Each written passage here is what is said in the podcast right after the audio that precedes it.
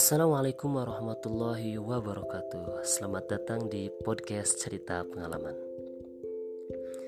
Setiap orang memiliki pengalamannya masing-masing, entah itu manis maupun pahit, baik soal asmara maupun pertemanan. Pengalaman itu akan kita ceritakan di podcast Cerita Pengalaman.